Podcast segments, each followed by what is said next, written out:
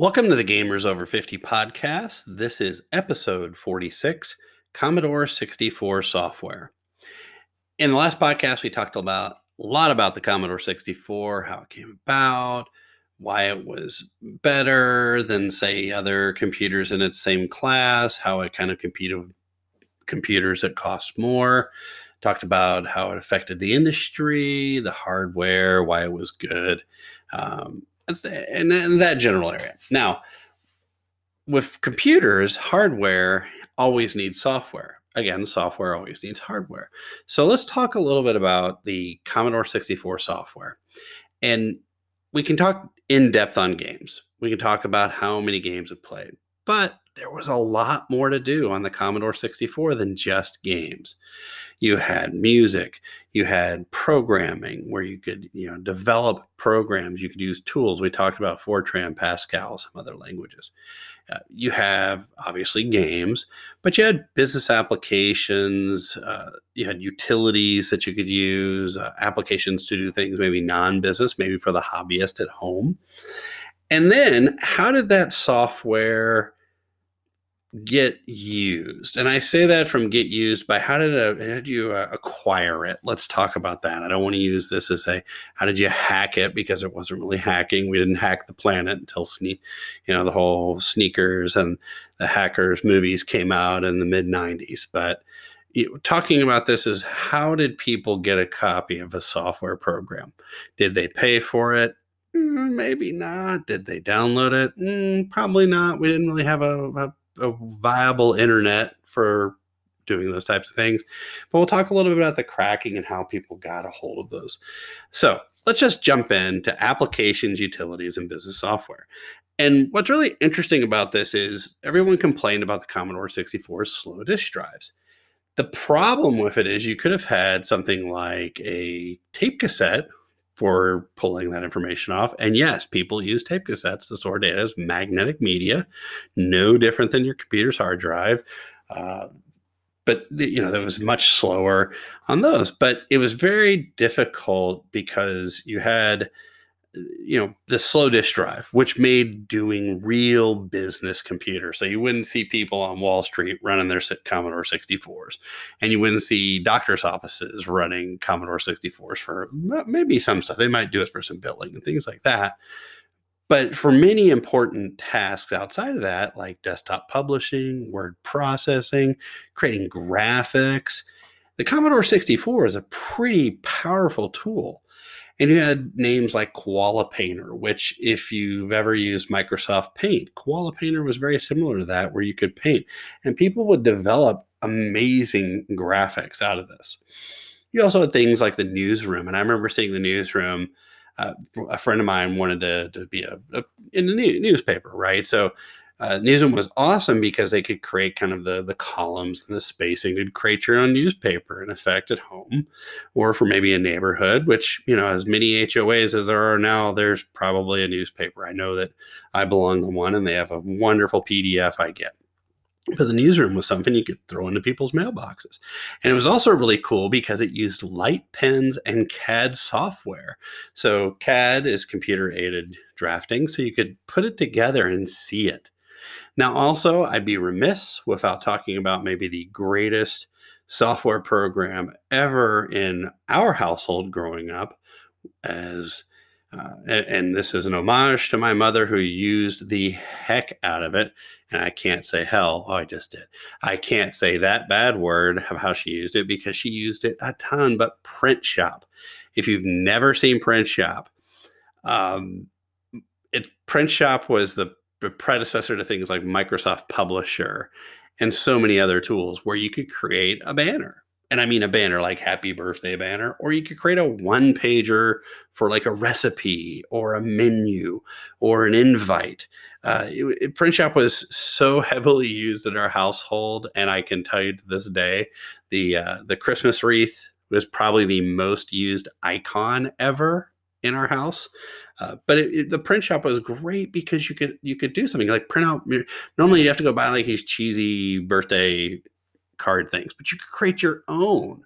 or you could create an announcement of somebody just had a baby and you could you know sometimes it's people if you'd ever been able to upload a picture onto your uh, computer which some people may have had a, a graphics tablet you could do those type of things there were tons of of word processors ace Rider, uh, VizaWrite out there paperclip that were really really kind of cool and you could write a lot of papers. I knew, uh, think of it this way nowadays, kids write everything on their computer. We were able to write it and print it out.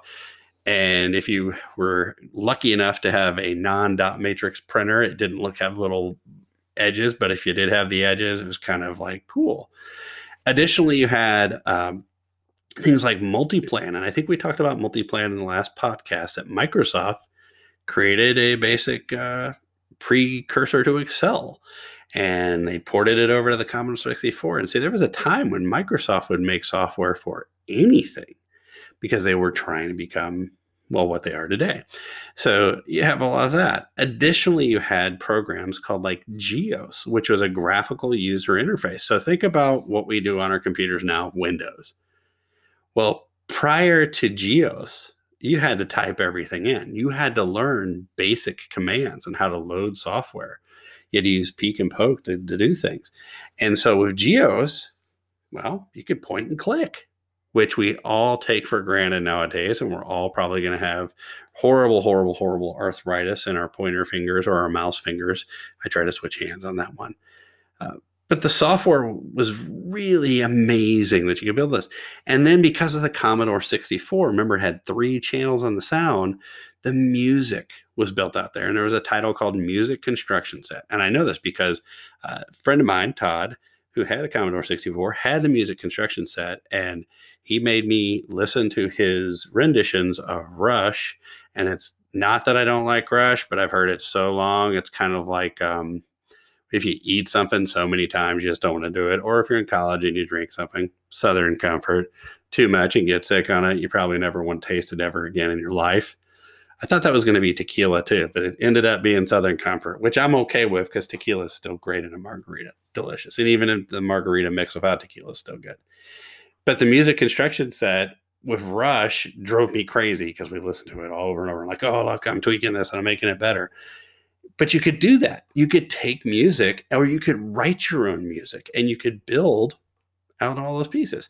Now, I talked about the tape cassettes, I talked about the discs. I also want to talk about the cartridges because there were some cartridges in the very beginning. And think of a cartridge as you may have put into like your original NES Nintendo system, your Atari. Um, you may see them out there, the ET cartridge.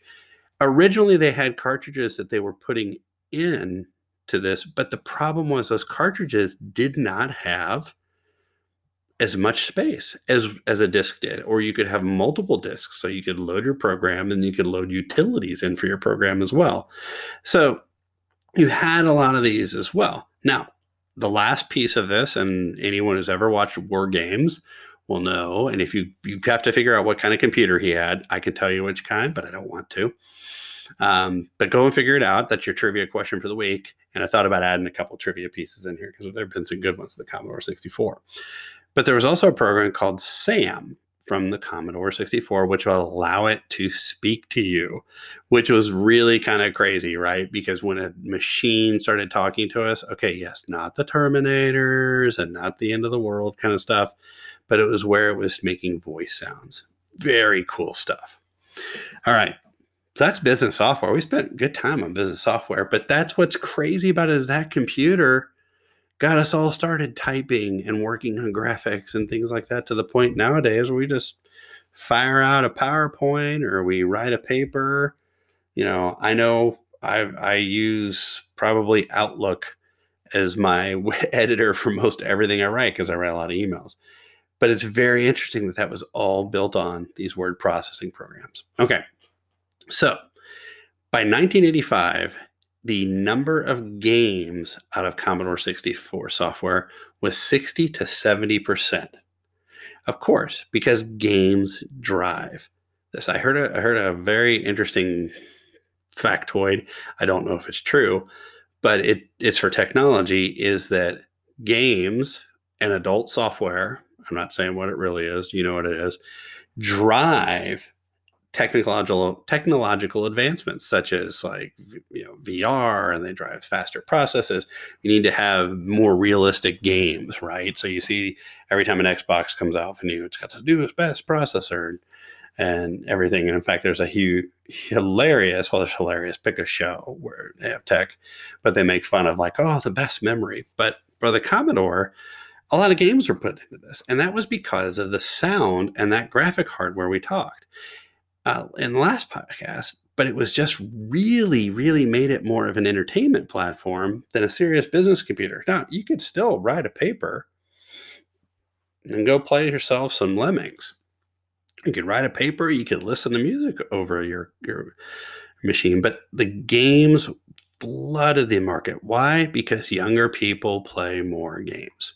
It's true, it fits, it goes across the board. Most games are built for younger people, but What's interesting is they believe there were 23,000 unique game titles for the Commodore 64. And we're going to talk about that because I said last podcast there were only 12,500. We're going to talk about how that kind of came around in, the next one. But you had these, you know, cartridge games. Very few of them were released.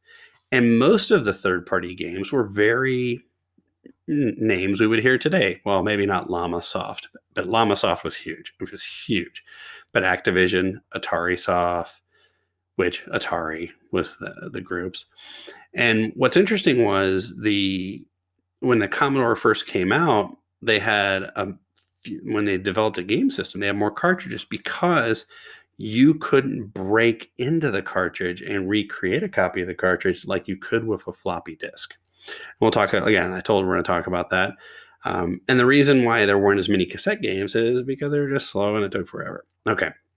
What was really interesting about most of the Commodore 64 game, game uh, tools were there were so many small companies that just sprouted overnight. So you had somebody write a game and throw it out there.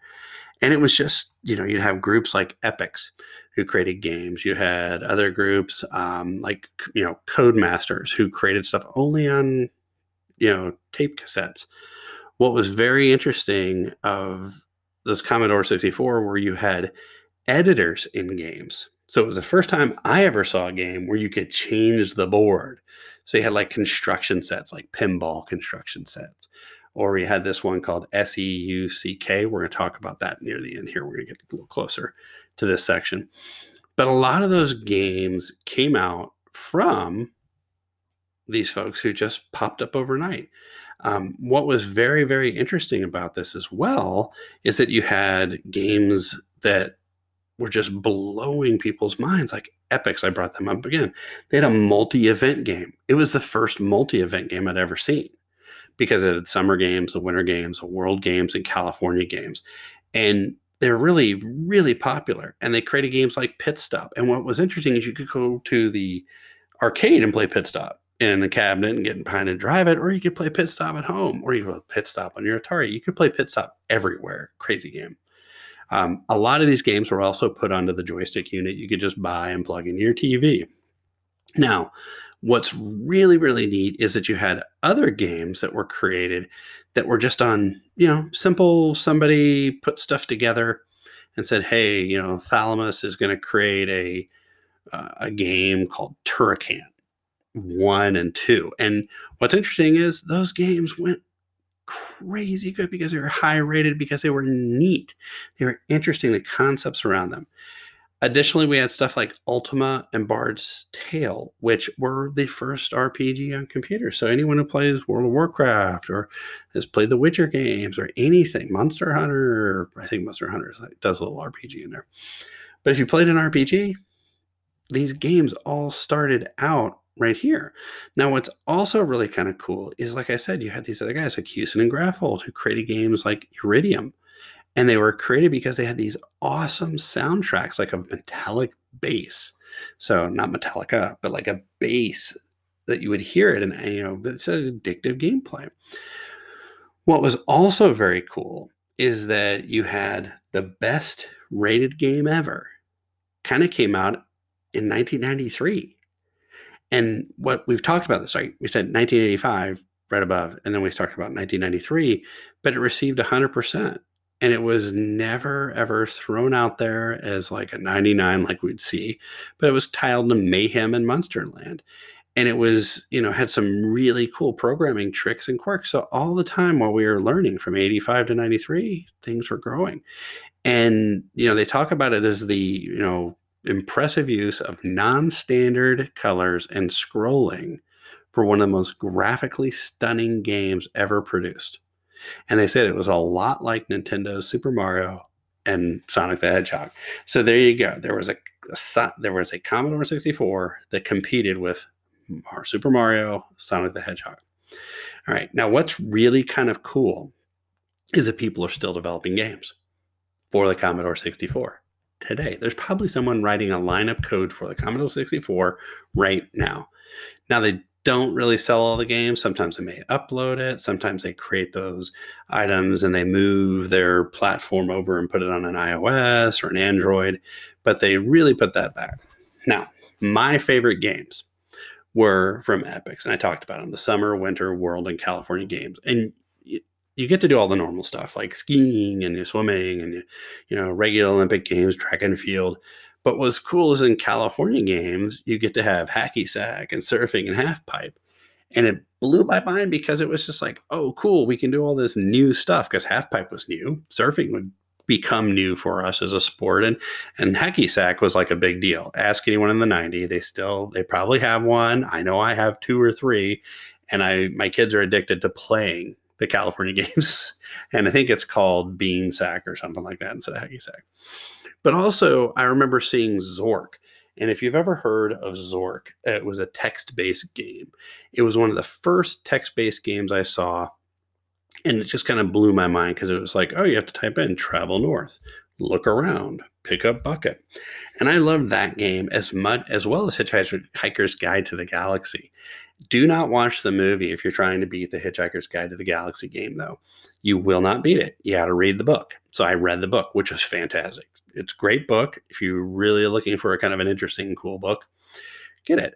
But both of those games helped me write my own games and learn how to write games in BASIC.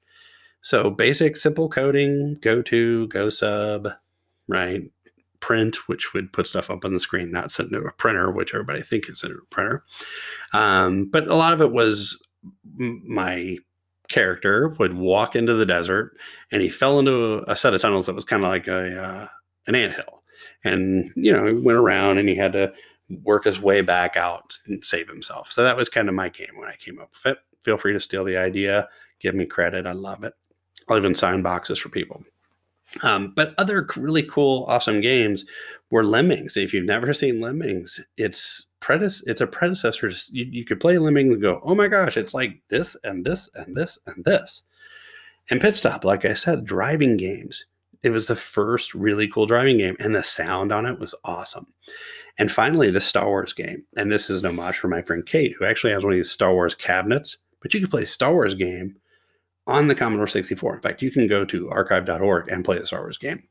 Um, and it was just fantastic. And, you know, what's funny is I didn't have a Commodore 64 until someone in the mid 90s. I got it at a yard sale and it had drives and it had a bunch of software.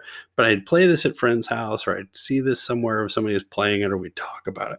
Game software was fantastic. All right. So let's talk a little bit about it. business. We talked games, automation. What else is there?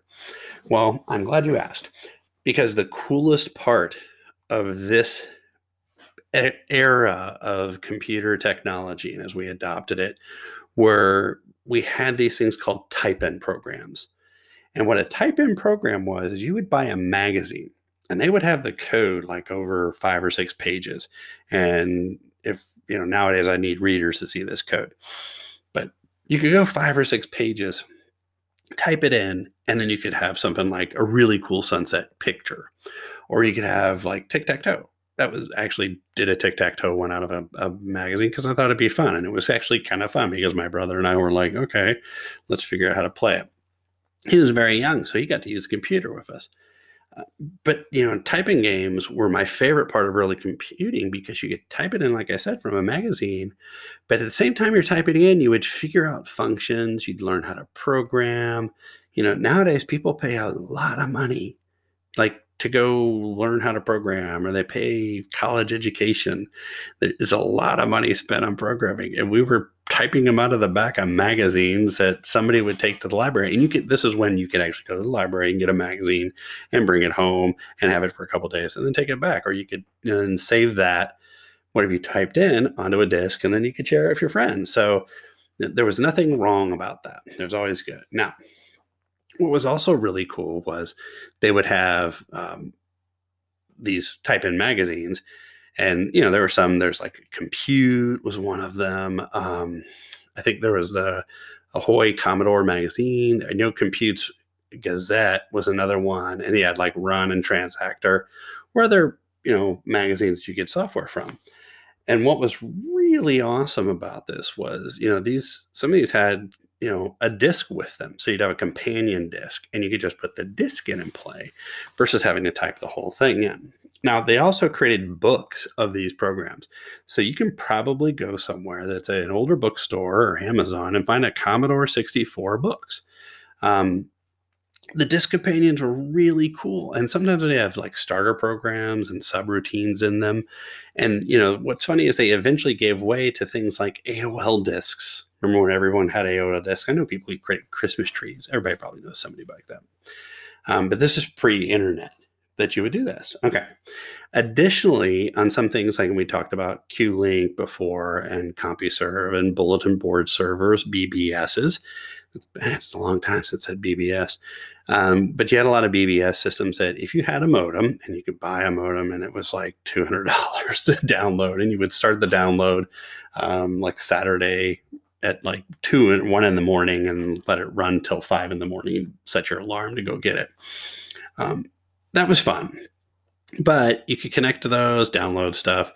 It you know was first mass user connecting to these tools, and I remember that noise of the modem, and everybody's probably there is like whatever. Um, I'm not really good at that one because it goes up and down, but it, it sounded to me like a symphony like I was hearing Vivaldi or I was hearing Beethoven.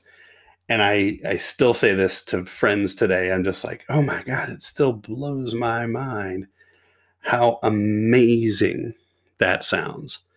Um, and, you know, it's like everything else in life. You, you hear something and it is super awesome.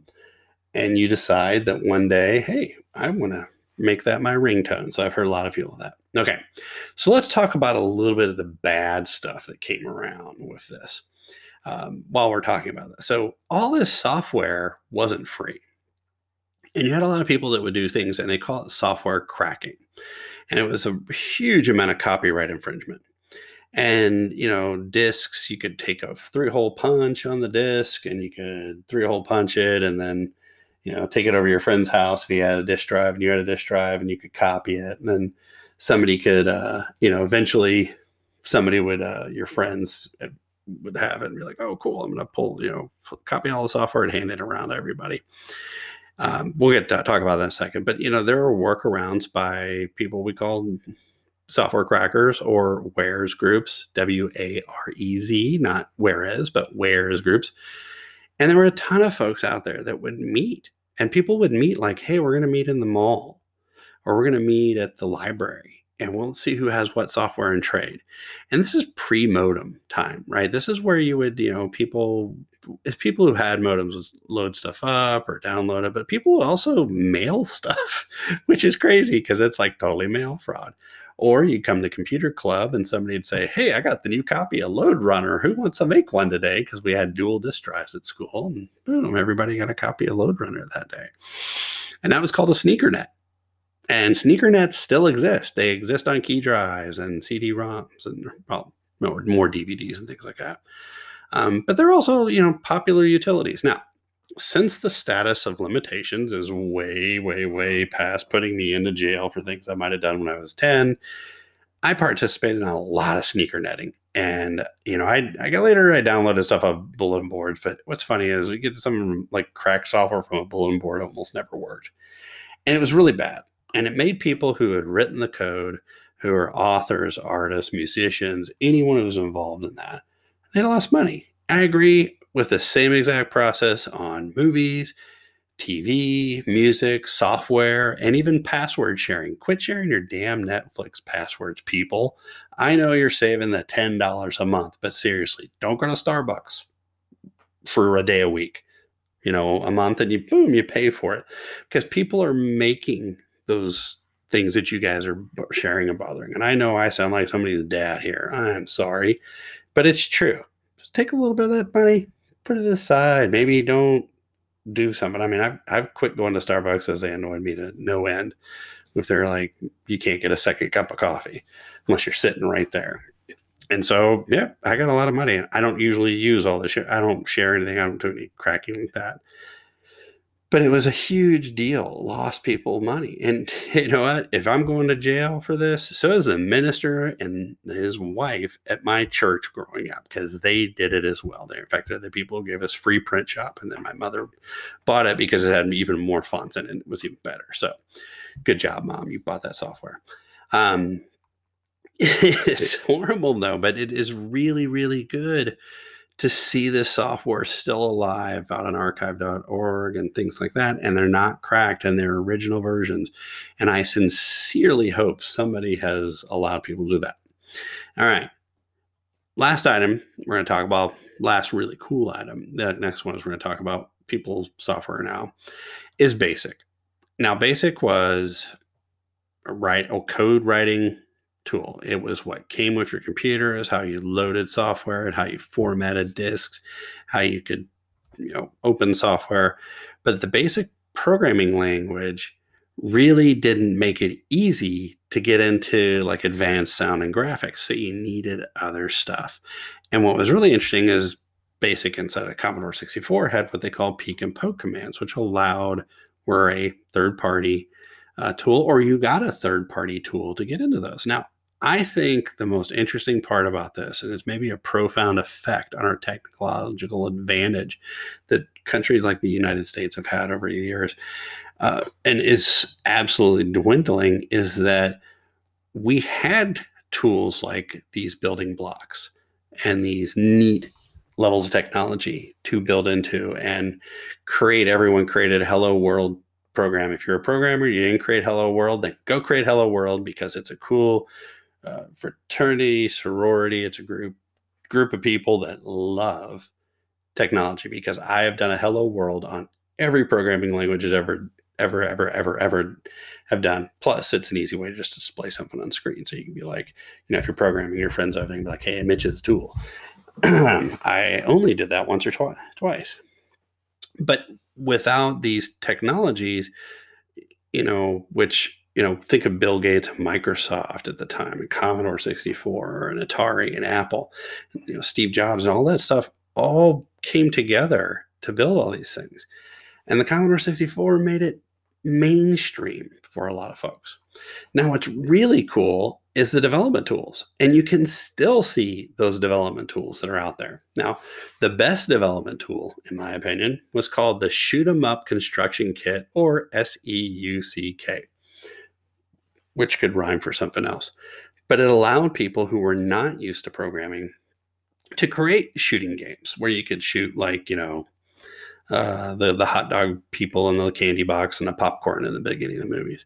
You also had things like Garry Kitchen's Game Maker and Arcade Construction Kit that were developed, and Graphic Adventure Creator development, Pinball Construction, and all these were very much like cooking, right? Because you have different kind of dishes that you're creating in Apple and Commodore 64, more of Commodore 64 allowed us to have, you know, those different dev tools and languages to program in that allowed for folks who were 10 years old at the time or 12 or 15 to do that. Now, don't go buy your kid a silly robot to program on. Don't get some toy from to learn programming. Get them something and like a Commodore 64, or go get just a simple basic program and say, hey, look what you can do.